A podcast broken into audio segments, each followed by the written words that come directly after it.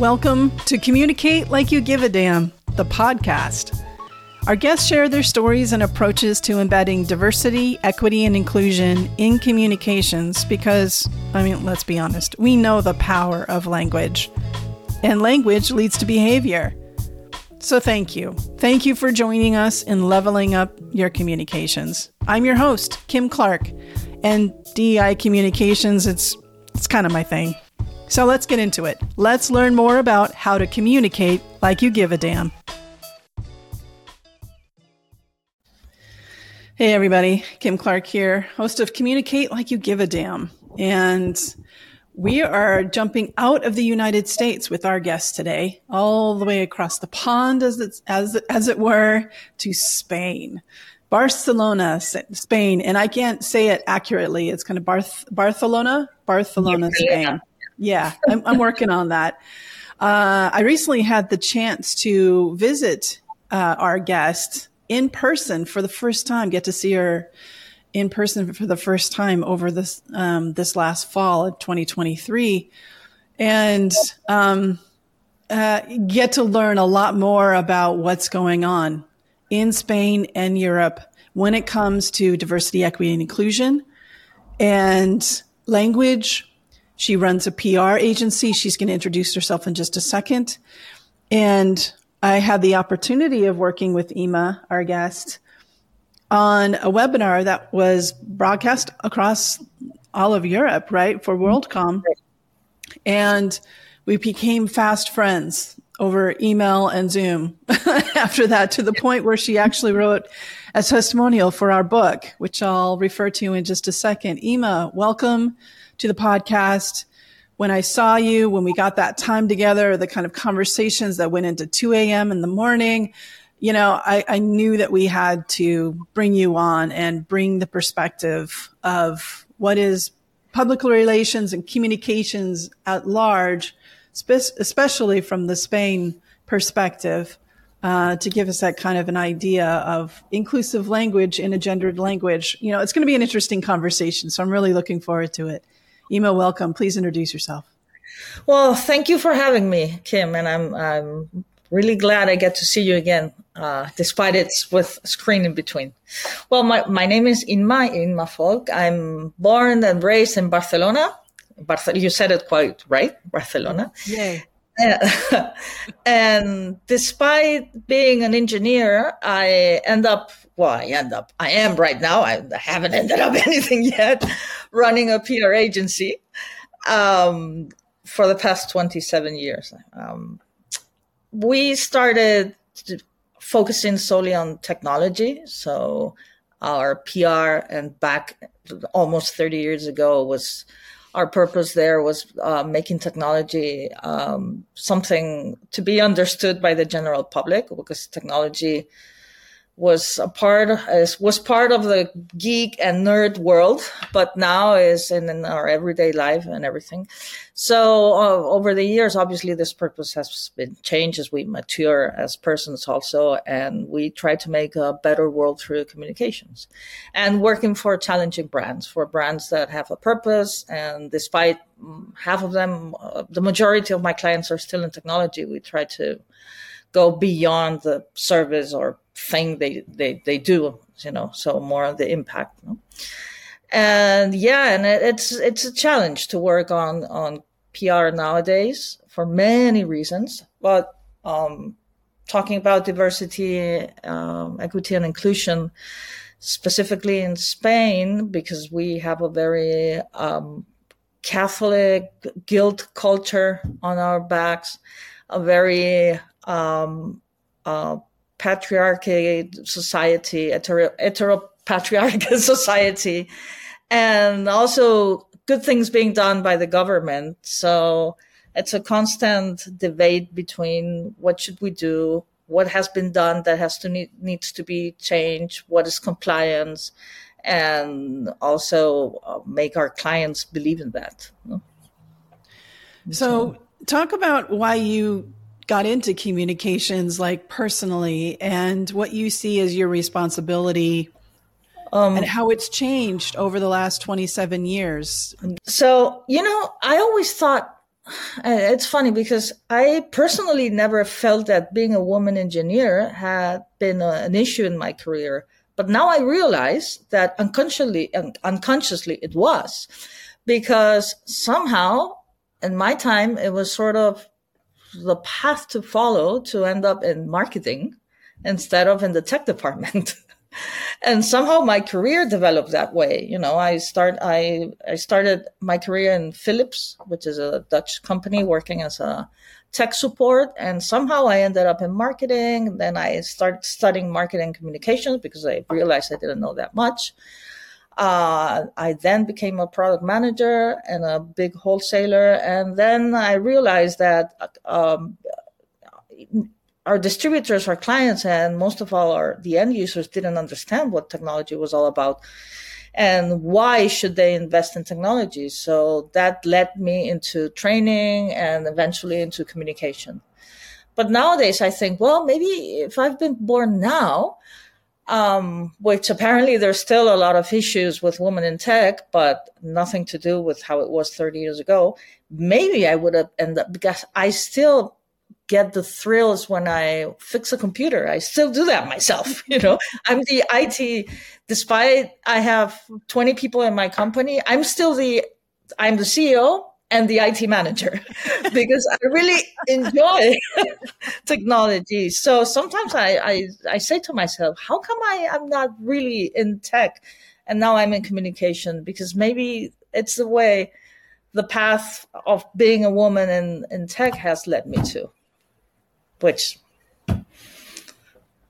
but anyway so and in communication also we i started by explaining the what uh, then we move into the how and now thankfully i'm in the why you know and, and the purpose and why do and this is why what we try to do with our clients go deep inside and why are you doing what you're doing and what do you think you're going to leave when you're gone huh? mm-hmm. Mm-hmm.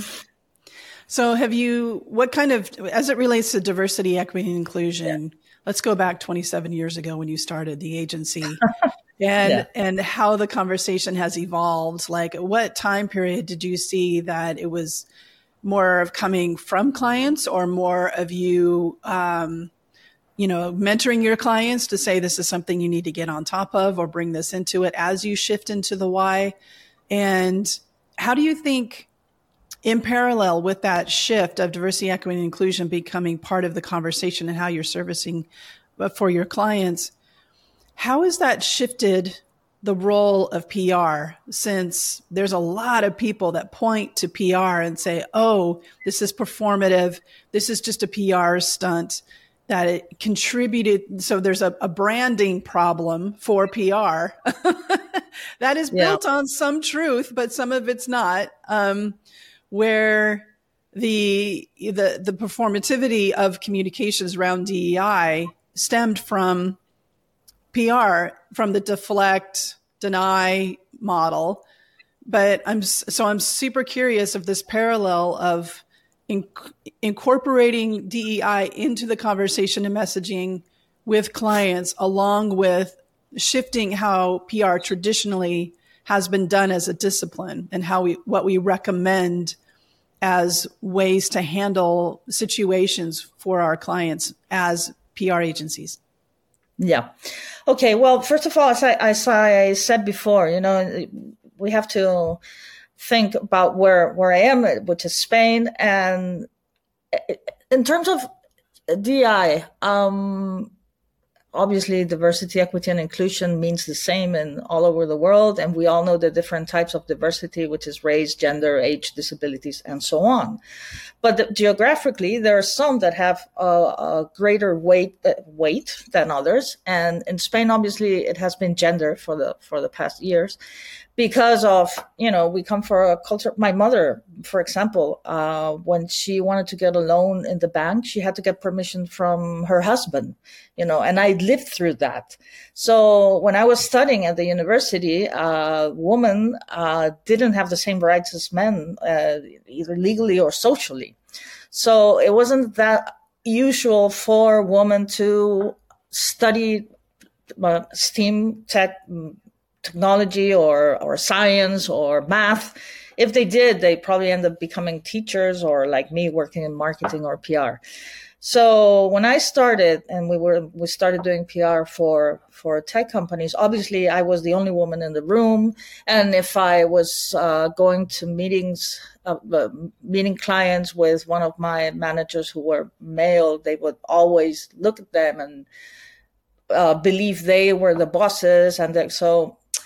But it gets to a point that I'm not really sure. I assume that women uh, there are more and more women that started studying tech and also there's the scars of of in technology and nowadays it's also happening you know talent is is scarce and the more talent there is the more you have to i mean the more need for talent companies have they they more they have to widen up their their views of what type of person should i include in my team and they start including women.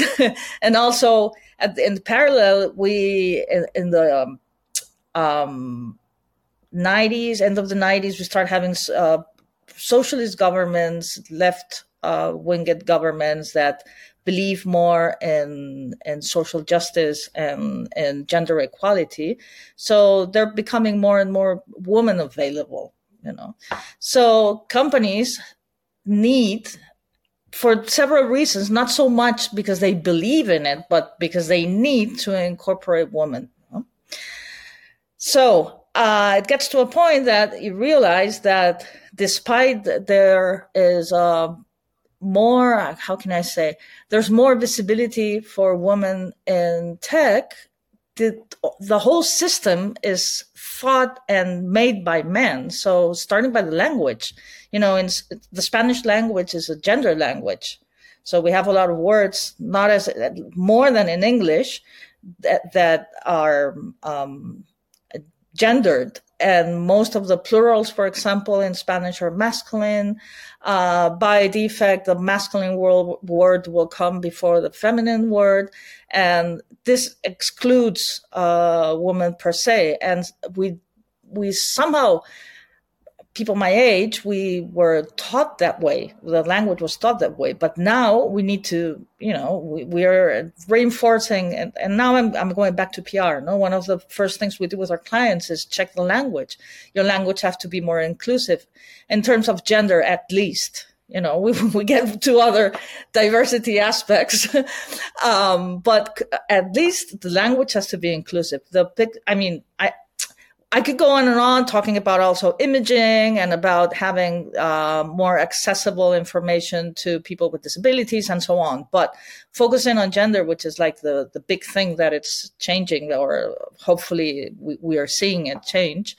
Um, this is the, the, the first entry point with our clients, you know, consider that you're also talking to women, not only because you're selling your products to women, but also or services but also because you're employing and you're having women in your teams and they they need to be included in, in your language first of all. And then obviously there's also the social aspects as you know um, career developments um, by nature, I'm not, unfortunately, I wish I could have uh, three lives at the same time and study psychology and anthropology, but I don't have time for that. But somehow we know and we see that uh, when there's a job opening uh, and as, uh, as a director manager responsible for anything, obvious uh, there's always men that despite they might not have the all the requirements needed for the job or experience, they will show up and say, Hey, I want to do that job. While women,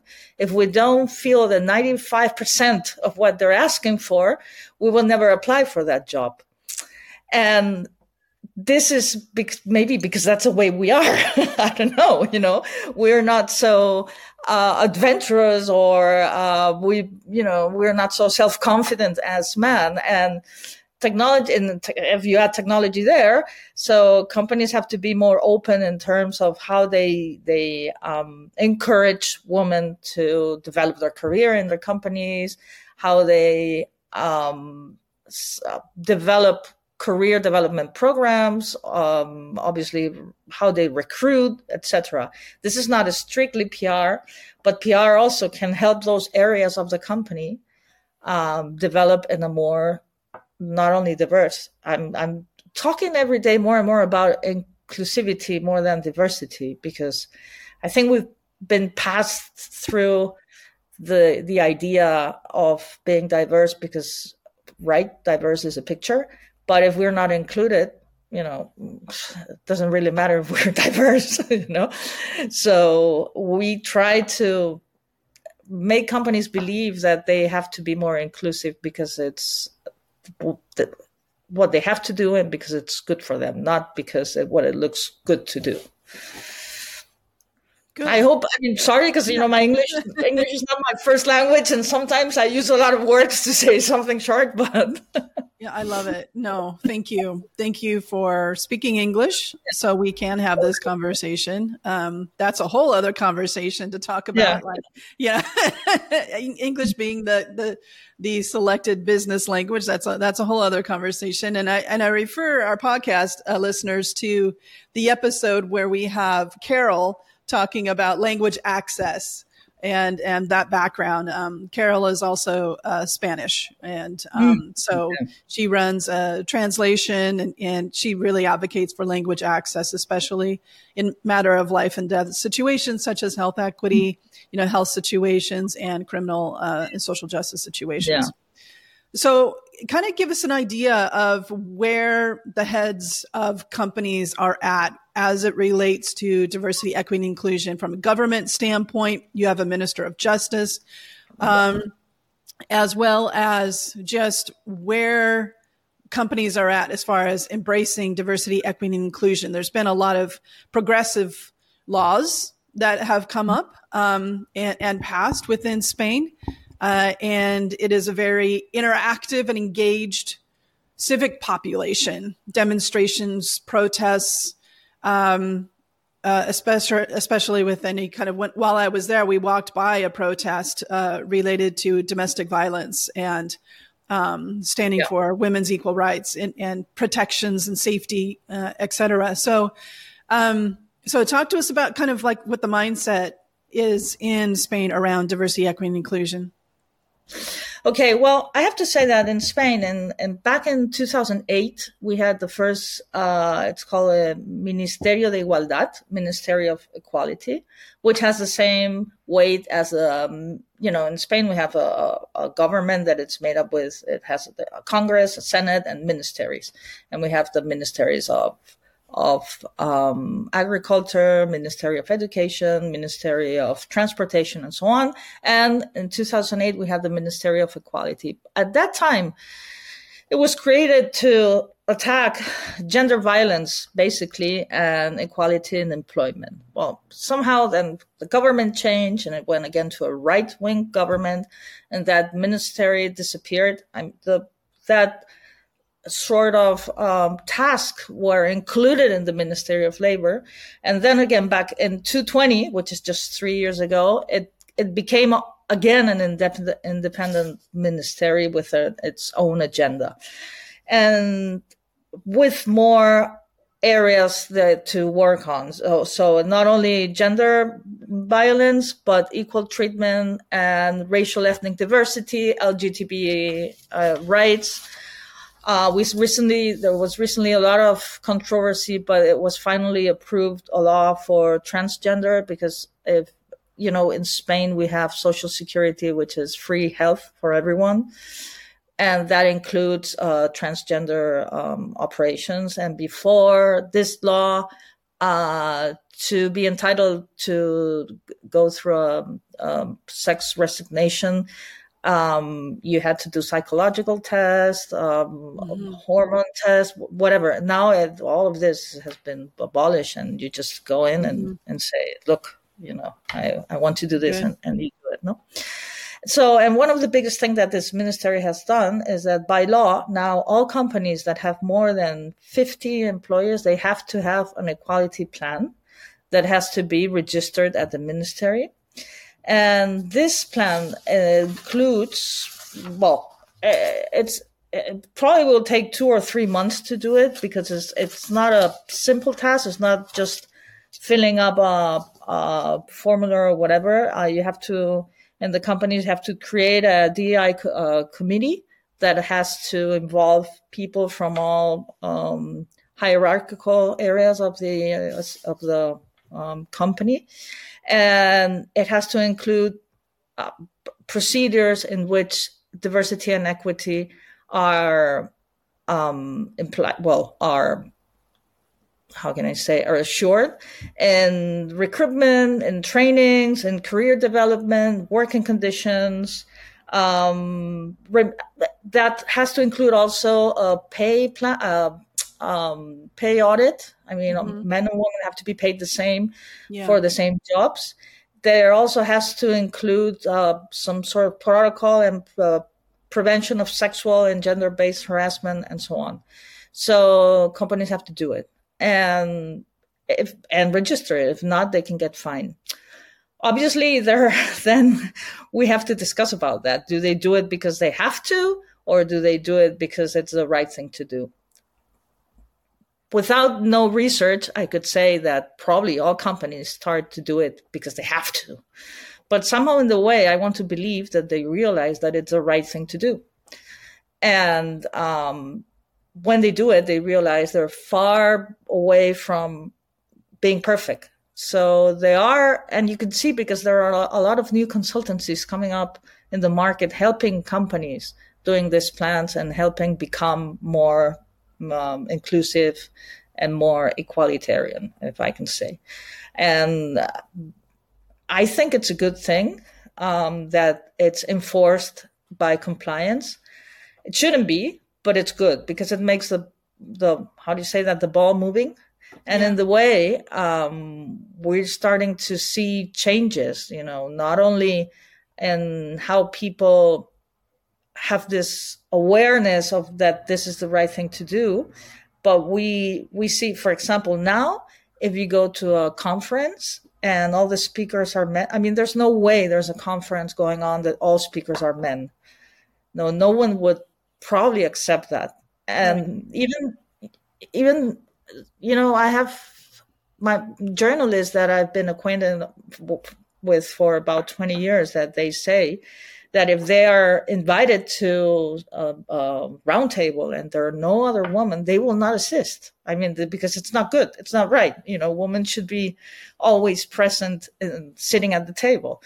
So that, that change is coming up. I think Spain is quite advanced in these regulations in Europe um, and in the world in general. We're then, behind in many others, but in this one, we're, we're there. Yeah. well, in, in, in, in, you're highlighting something that's been this quest for quite a long time. How do we hold leaders, especially accountable, for basically combating unconscious bias and systemic structures that are put in place to reaffirm um, outdated, unequal, inequitable uh, results for people with uh, intersectional identities, for example. So, you know, one could be, you know, what the Spanish government is doing and, and in a term of compliance. And there are some things that the U.S. government does from a compliance standpoint with equal opportunity employment, et cetera. Mm-hmm. And and all of that is just this quest, as I mentioned, for accountability in some form. Um, and a- another form of ac- accountability I've seen with clients is this incentive, this compensation incentive, this bonus of hitting your DEI goals for executives. The problem with most of the accountability measures that I've seen within organizations is that It's like, let's take the example, example that I just shared of incentivizing or withholding any kind of compensation or bonus for executives in order for them to be um, yeah. incentivized to meet their DEI goals, hiring or whatever it may be.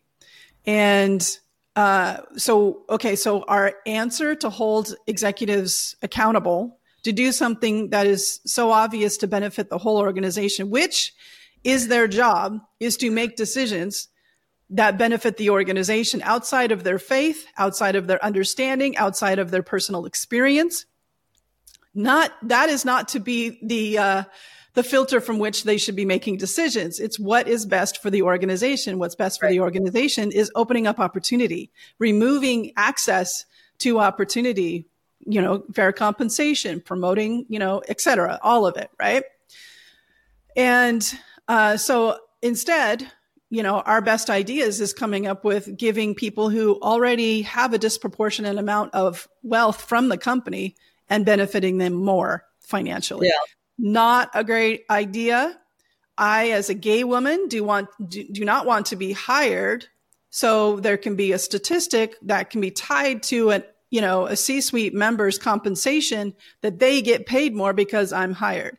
That's not a great story to tell. That's not actually um, going to work in the long term and it doesn't feel good.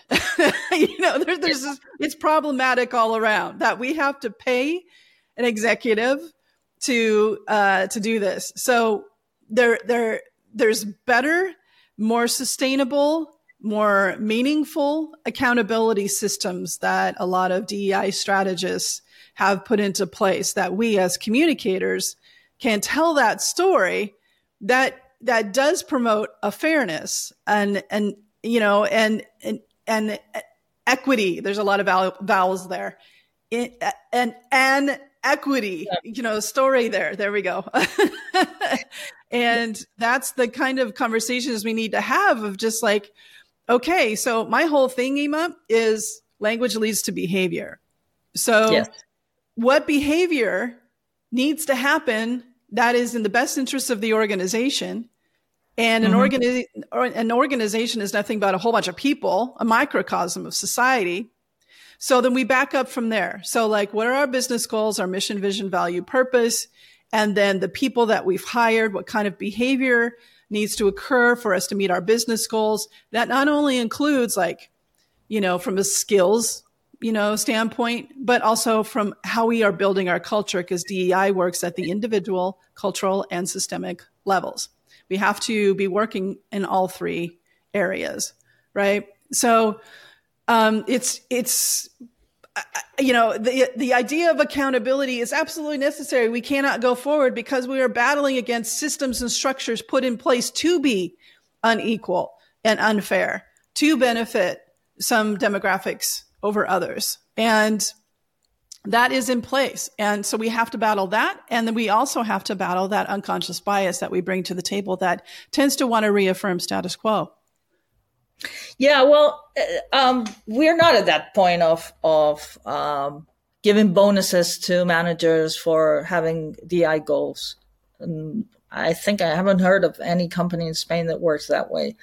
Um, it wouldn't be good and I think it wouldn't be accepted inside of one of these equality plans because, as you say, um, that I think that creates um, more bias.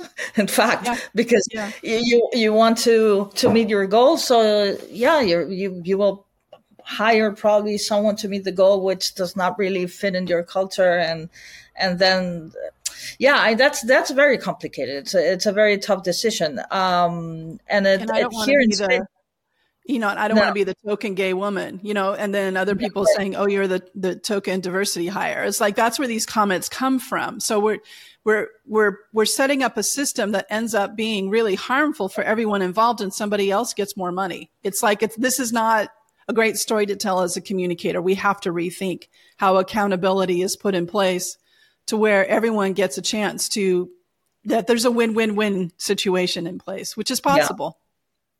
Yes, you know, uh, as I told you, you know, recently I, I, I won the elections for the Chamber of Commerce to represent the the, the um, organizations that fall into the category of PR, marketing, advertisement, and so on. And I yeah, thank you. And I'm part of a, a, group that we have the same beliefs and so on. And when they invited me, um, they said, "Look, uh, we would like you to join our candidacy for this Chamber of Commerce because of your tech profile and because we need someone in your area of business. We don't have anyone." Blah blah. And at that point of the conversation, I was getting all excited. And then uh, the, the man that was inviting me said, "And also, you're a woman, and we need women." And then I, I I backed off and I said, "No, I mean, if you're just inviting me because I'm a woman, Um, well, I appreciate your consideration, but for that reason, I'm not going to join. And he was very, well, no, but I mean, no, no, no, no. I'm inviting you for many other reasons. Yeah, but, and being a woman is a plus. So I understand. I understood the, the point of view of the man that was inviting me because really one of the they wanted to do a 50-50 you know on paritarian uh, group of people who wanted to to rule the chamber of commerce and and i understand but you know it, it's a big discussion. So we we were talking for about like two hours and finally I, in my mind i said well yeah the fact of being a woman is good for him but it's not the main fact. It's not the main reason why he's calling me. And in between, you know, it's probably a 5%. And then, and then finally he said yes. So it's also in us women, you know, to see all the situations that we're invited or we are promoted or whatever because we're women. And then we should say, you know, we should be reference for the women that are following us and just fight for uh, getting to we want to get because of who we are, not what sex we were born with, you know. But I am, I am. It's it's it's not black and white, obviously, mm-hmm. and mm-hmm. we every. But if the conversation is on the table, I think it's good, despite everything, you know.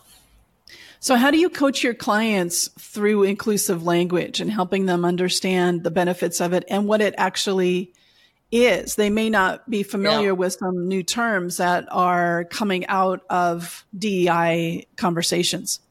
Yeah. Well, first of all, we try to, before they become clients, um, to check their authenticity and credibility because a lot, you know, a lot of companies would do the gender washing, pink washing, green washing, whatever. And mm-hmm. if they have a discourse that they say, yeah, we're, uh, we like women, we're gender uh, equalitarian, blah, blah. And they just say it, but then you say, okay, who's the spokesperson? Oh, Mr. whatever.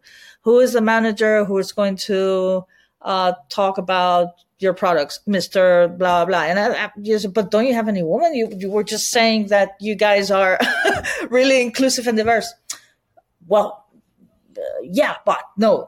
So at one point we have to do like a fast check and say, look, we're not gonna we're not gonna do PR on diversity in your company if it's not true. First of all.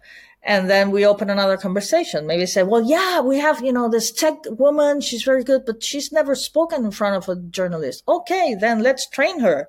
You know, let's, you know, spare some money for, for, um, uh, speakers training for PR training for in, in, in, your team, and then let's have one of your women be a spokesperson um, for you. And then they look at you and say, "Ah, oh, well, yeah, never thought about it." So the thing goes slowly by slowly. And in terms of language, um, there have been a lot of attempts of having like a neutral gender for language, and it's a big controversy in Spanish because, um, you know, we have it, Spanish is not like English. Uh, to have a word in Spanish, you have to be approved by the Academy of the Language Academy. So I cannot make up a word and then have a lot of people use it through um, through social media and blah and make it a trend. If it's not in the dictionary, it's not an approved Spanish word. Mm. You hmm. know? So because we make up words all the time and we shorten words and everything. Yeah. okay. Interesting. I know. And in fact, every year, I, I, think it's around January or whatever, they say, you know, they run a press release and they say, these are the new words that have been added this year to the, to the dictionary. And sometimes just they take out some which are, um, offensive now maybe they were not 50 years ago but now they they or or descriptions you know mm-hmm.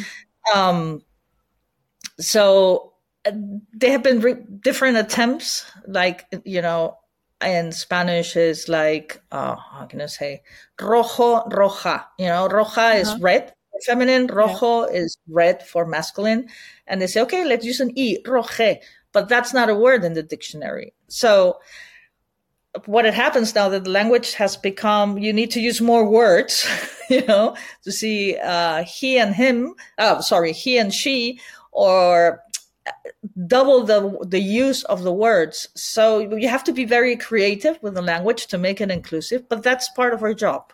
You know, uh, PR we write. Um, they say PR is king and content is queen.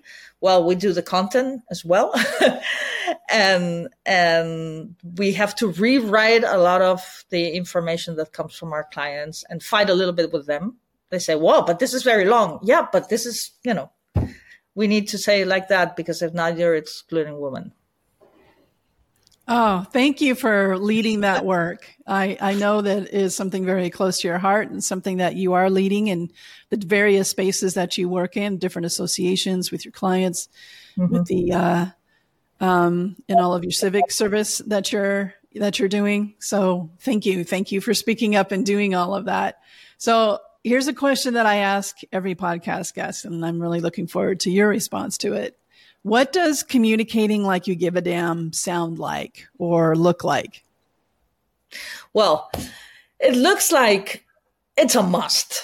You know, it's like, as you say, language language shapes reality a lot of the times and you you have to care you have to give a damn of how you how you communicate you know so it's it's very important for me and and and I want to thank you for your book because I'm I'm using it a lot and um, it guides me uh, with in many conversations with with clients not only with clients also in my day to day life with people who are not in PR and they probably don't give so the importance as needed to language. Um, I, I, I think it, it sounds good. I mean, it sounds good. It sounds like something we should, we should do. You know, it's funny because uh, with social media and every one of us having a, a phone, we all take great pictures and we like to you know put a filter and have the great image and you know i'll take my selfie this way because then i can show this blah blah, blah.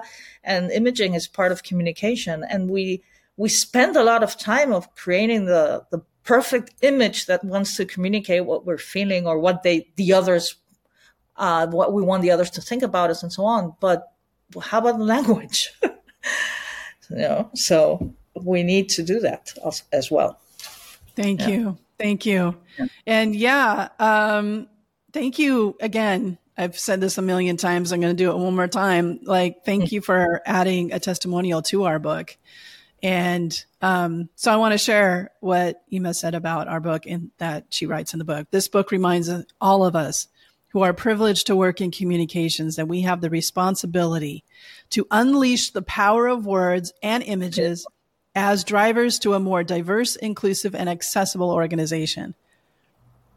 Kim and Janet not only challenge our minds and thoughts, but they give us a methodology to put our work into action. The Conscious Communicator is a groundbreaking book, thank you, that will help us transform organizations into actors of a most needed social change. Thank you, thank yeah. you, thank you, because that's well, what we wanted. you know, I have to be completely honest that when you start reading it, I said, "What? What did I write?" And thankfully, it matched a little bit what I just said before. So, yeah, yeah, and, and, and and it's even more important now as global social issues are yeah. really pushing organizations to face a mirror and look at it and say, "Who are we in this?" How do what yeah. do we stand for? And the book is being used. The depth model, I'm getting a lot, a lot of people reaching out mm-hmm. saying, we, you know, we are lost or we put our foot in our mouth and all of that. And how do we navigate this? And so just so you know, Imma, one of the, the things that I, I teach my clients is called the lens method. And that's mm-hmm. our duty and responsibility as DEI communicators to L, language, uh, E, uh, engage and navigate and S strategize. So that is our role here. And the depth model is a part of that work uh, to give us a framework and a way forward and to differentiate who are we externally and what we say, which is where you come in. And then my professional background is in internal communications on what do we do for our employees to create that safe space and that we have yes. evidence of that safe space, especially when there's tremendous pain and fear and anger going on outside of our walls. Yeah. How are things in, how are things going on, on, uh, in Spain around these challenging global, uh, uh, situations and, and fears? Well, be- before I get into your question, um, let let me share something with you. We had a recently uh, about three four months ago an internal meeting with my my directors at the company and how can we increase our turnover and so on and with what you know new services that we can offer our clients and we were talking about well uh, how about an inclusive language check of their of their uh, website and so on and and yeah, we could charge extra. And at the end of the day, we said, no, we're not going to charge extra for that. We're going to do it yes or yes, because that's the right thing to do. We don't want to work for people who don't think they should use an inclusive language. So at one point, you know, at the end of the meeting, we said, well, that was productive, you know, but from a, from a company point of view, but, but no, yes. I mean, obviously we all tend to work and I'm very grateful that my team shares, we share mostly the same values. And it's like, no, we're not going to charge for that. I mean, we're going to do it we, the first thing we're going to do when we open a new client is do a check on their website and on their internal communication and say, That's look, right. you have to change this and that. Right. And going back to your question, um, well, yeah, globally, unfortunately, we we jump from one big issue like from refugees, Syria, Ukrainian war, now Middle East with Israel and Gaza, and um, obviously, like I guess everywhere, every where else there's people who the, the opinions are, you know, some people think one way, some people think the other way. But um, when you really talk about regular people who are at their house, despite, you know, whatever they're Ukrainians, Syrians, Palestinians, or Israelis, and the bomb falls on their house and their neighbors die or they lose members of their family, it's and excuse me, I was going to say the the F word, you know, F politics. We cannot go there. I mean, not innocent people should not die for for any political or economic reason. So we should all, you know, government should be working for us, not us for the governments. And in general, people, I think they don't want innocent people to die. So they should sit on the table, talk, and try to stop all this type of um, conflicts.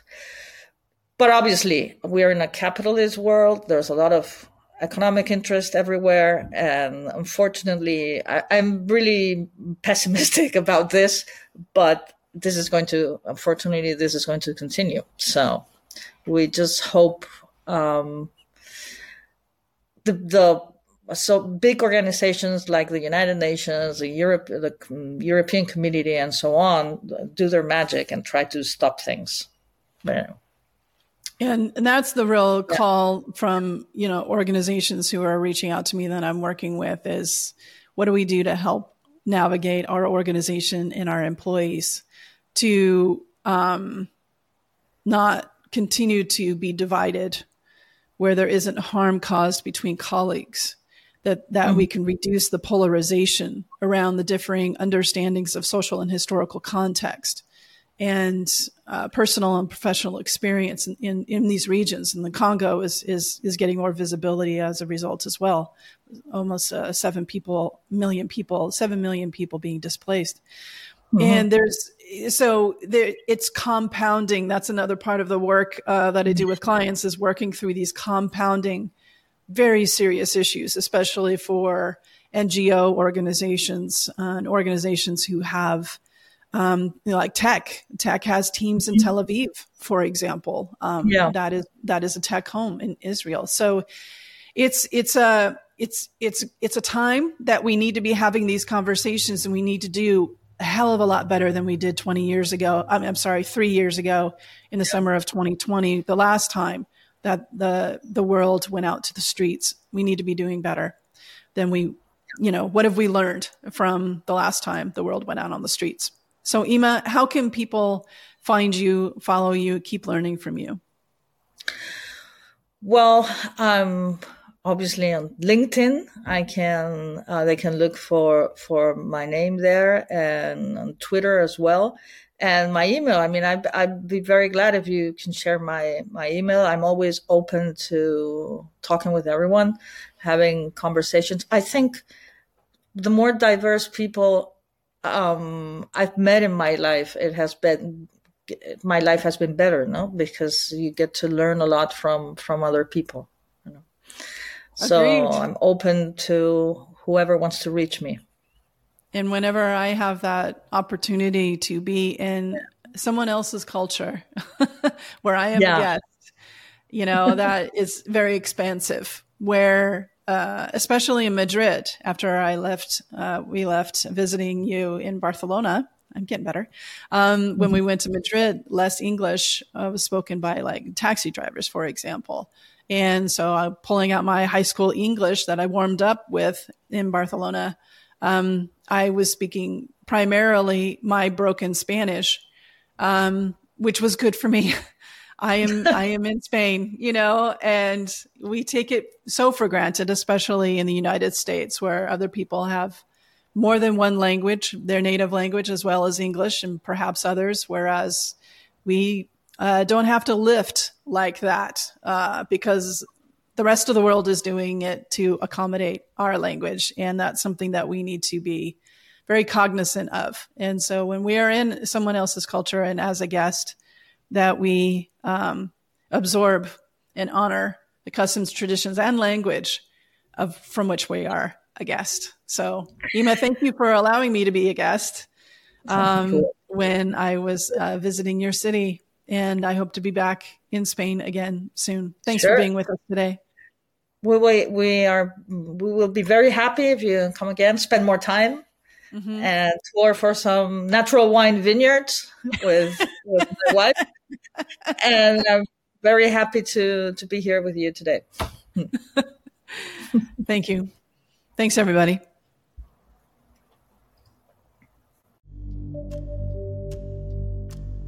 Okay, so what popped out to you from this conversation? I mean, it may take a minute to process, but be sure not to brush off what you just heard. Look, you just need a partner to be with you through this experience and understand what to do next. So I'm inviting you to set up a one-on-one strategy session. All you need to do is go to communicate like you give a damn the podcast.com and you'll see the button there. The more conscious communicators in the world, the better the world. So thank you for listening and until next time, let's communicate like we give a damn.